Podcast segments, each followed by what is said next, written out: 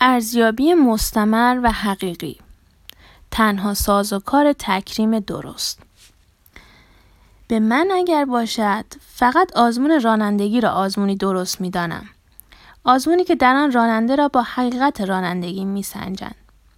چند آزمون این چنینی در این ملک داریم. چند آزمون داریم که علم نافع عالم را و در حقیقت زندگی علمی عالم را با آن بتوان سنجید. چه آزمونی ریاضیدانی یک دانشجوی ریاضی را مشخص خواهد کرد؟ باور کردیم که ریاضی همان چیزی است که در آزمون‌های دانشگاهی متداول می‌سنجندش و مهندسی نیز به همان ترتیب و پزشکی نیز. ریاضی حتی ریاضی محض علمی است خادم علوم دیگر و به مقدار تأثیرش در سایر علوم و به تبع تأثیرش در زندگی ارجمندی دارد. این ریاضی را چه کسی ارزیابی خواهد کرد؟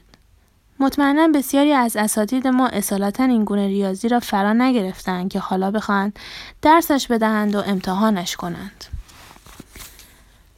و همینجا بگویم آنها که بلافاصله میخواهند این علم را علم فانکشنال بخوانند و تفاوت‌هایش را با علم محض برشمارند و الخ سخت در اشتباهند. یک اشتباه جهان سومی. اگر بنده و شما خیال کردیم که در دانشگاه غربی به علم محض میپردازند بدون نگاه به منافع سخت در اشتباهیم. طراح نازل چاپگرهای جوهرافشان یک ایرانی است. سالها تز دکترای مکانیک سیالاتش را درباره نازل‌های کوچک و نحوه پاشش آنها کار کرده بود. خودش هم خیال می‌کرده است یک مسئله محض علمی را بررسی کرده است. برای همین هم موقع امضای متعارف واگذاری حق و حقوق معنوی مالکیت طرح به دانشگاه اصلا دستش نمی‌لرزیده است. سالها می‌گذرد و در ایران شعار می‌دهد که ما در ایالات متحده حتی در مهندسی یک تحقیق محض علمی انجام دادیم. اما عاقبت میفهمد تکنولوژی ساخت چاپگرهای جوهرافشان از پایان‌نامه دکترای او و البته چندین پایان‌نامه دیگر اخذ شده است. جهل ماست که خیال می‌کنیم علومی محض باری به هر جهت در ایالات متحده تدریس می‌شود. به فرمایش جورج اورول در 1984 بیگ برادر is watching. برادر بزرگ همه چیز را می‌پاید. او حواسش جمع است و اگر نظریه اعداد را به عنوان یک شاخه محض در ریاضی پروبال می‌دهد به دلیل ورود به عصر دیجیتال و کامپیوتر است و اگر روی نظریه آشوب کار می‌کند به واسطه اهمیت یافتن رفتارهای انبوه هاست. حالا شاید ریاضیدانان و فیزیکدانان به تریج قباشون بر بخورد. بگذریم. علم نافع همین علم فانکشنال است که منتقدان جهان سومی فراوان دارد. و حالا این علم را چگونه باید سنجید؟ یک ارزیابی مستمر و حقیقی فقط در دل کار امکان پذیر است. یعنی پروژه تعریف شود و همان پروژه ارزیابی شود. و البته طراحی این پروژه و تعریف آن در حقیقت همان تولید سوال است. همان مشکل ابتدایی. آزمون‌های ما از مقطع پیش دبستان تا مقطع فوق دکترا بر اساس چیستان‌ها طراحی می‌شوند، بر اساس پیچیدگی مسائل و نه بر اساس نیازهای واقعی. در دنیایی که کنار IQ، EQ را اهمیت می‌دهند و در کنار نمره پایان دوره دانش آموزان میزان علاقه و در حقیقت پشتکارشان را درج می‌کنند، چنین چیستان‌های بی‌ارزش‌اند. آزمون نمیتواند در مقطع یک ساعته، یک سال یا یک فصل عمر علمی کسی را ارزیابی کند. همان بازی مبتذلی که مردم سوالات گزینش‌ها را حفظ می‌کردند و وارد یک اداره دولتی می‌شدند.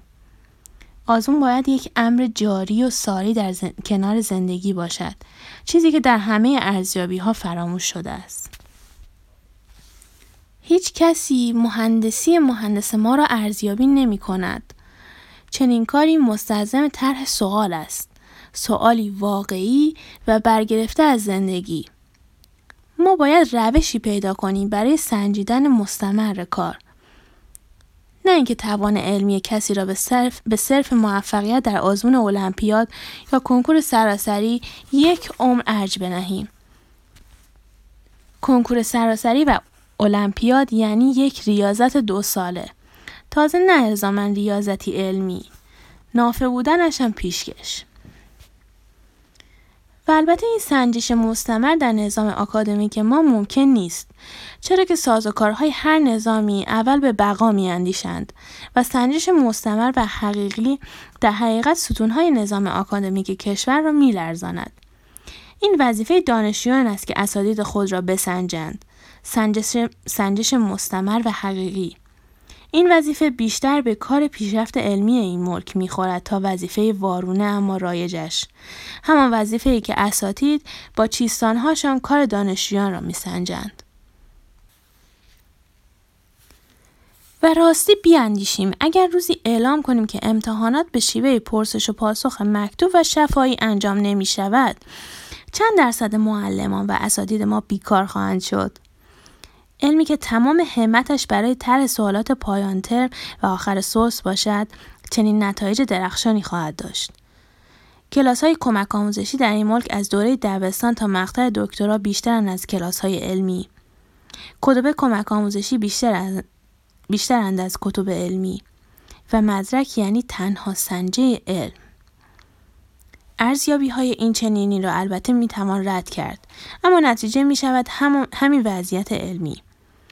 نتیجه هم روشن است. همه دانش آموزان می‌توانند بعد از سالها زبان آموزی جمله فعلیه و اسمیه را تشخیص بدهند و ضرب ضرب ضربو را از حفظ بلغور کنند. اما حتی یک شکرن هم نمی‌توانند در جواب تعارف بگویند. و البته در انگلیسی هم اوضاع به همین ترتیب است. چون هیچ کسی به غایت زبان آموزی که همانا ایجاد ارتباط است توجهی ندارد. از مؤلفان بگیر تا معلمان و متعلمان. تغییر روش ارزیابی در دوره‌ای در یکی از مدارس متوسطه استعدادهای درخشان امتحان شد. نتیجه فقط ماندن یک استاد بود. معلمی که توانست تمام کتاب را با آزمایش و تشریح و قصه درس بدهد و دانش آموزانی که هر کدام می توانستند با لذت کتاب را بالکل تدریس کنند بدون اینکه کتاب به روش آموزش مستقیم فرا گرفته شود.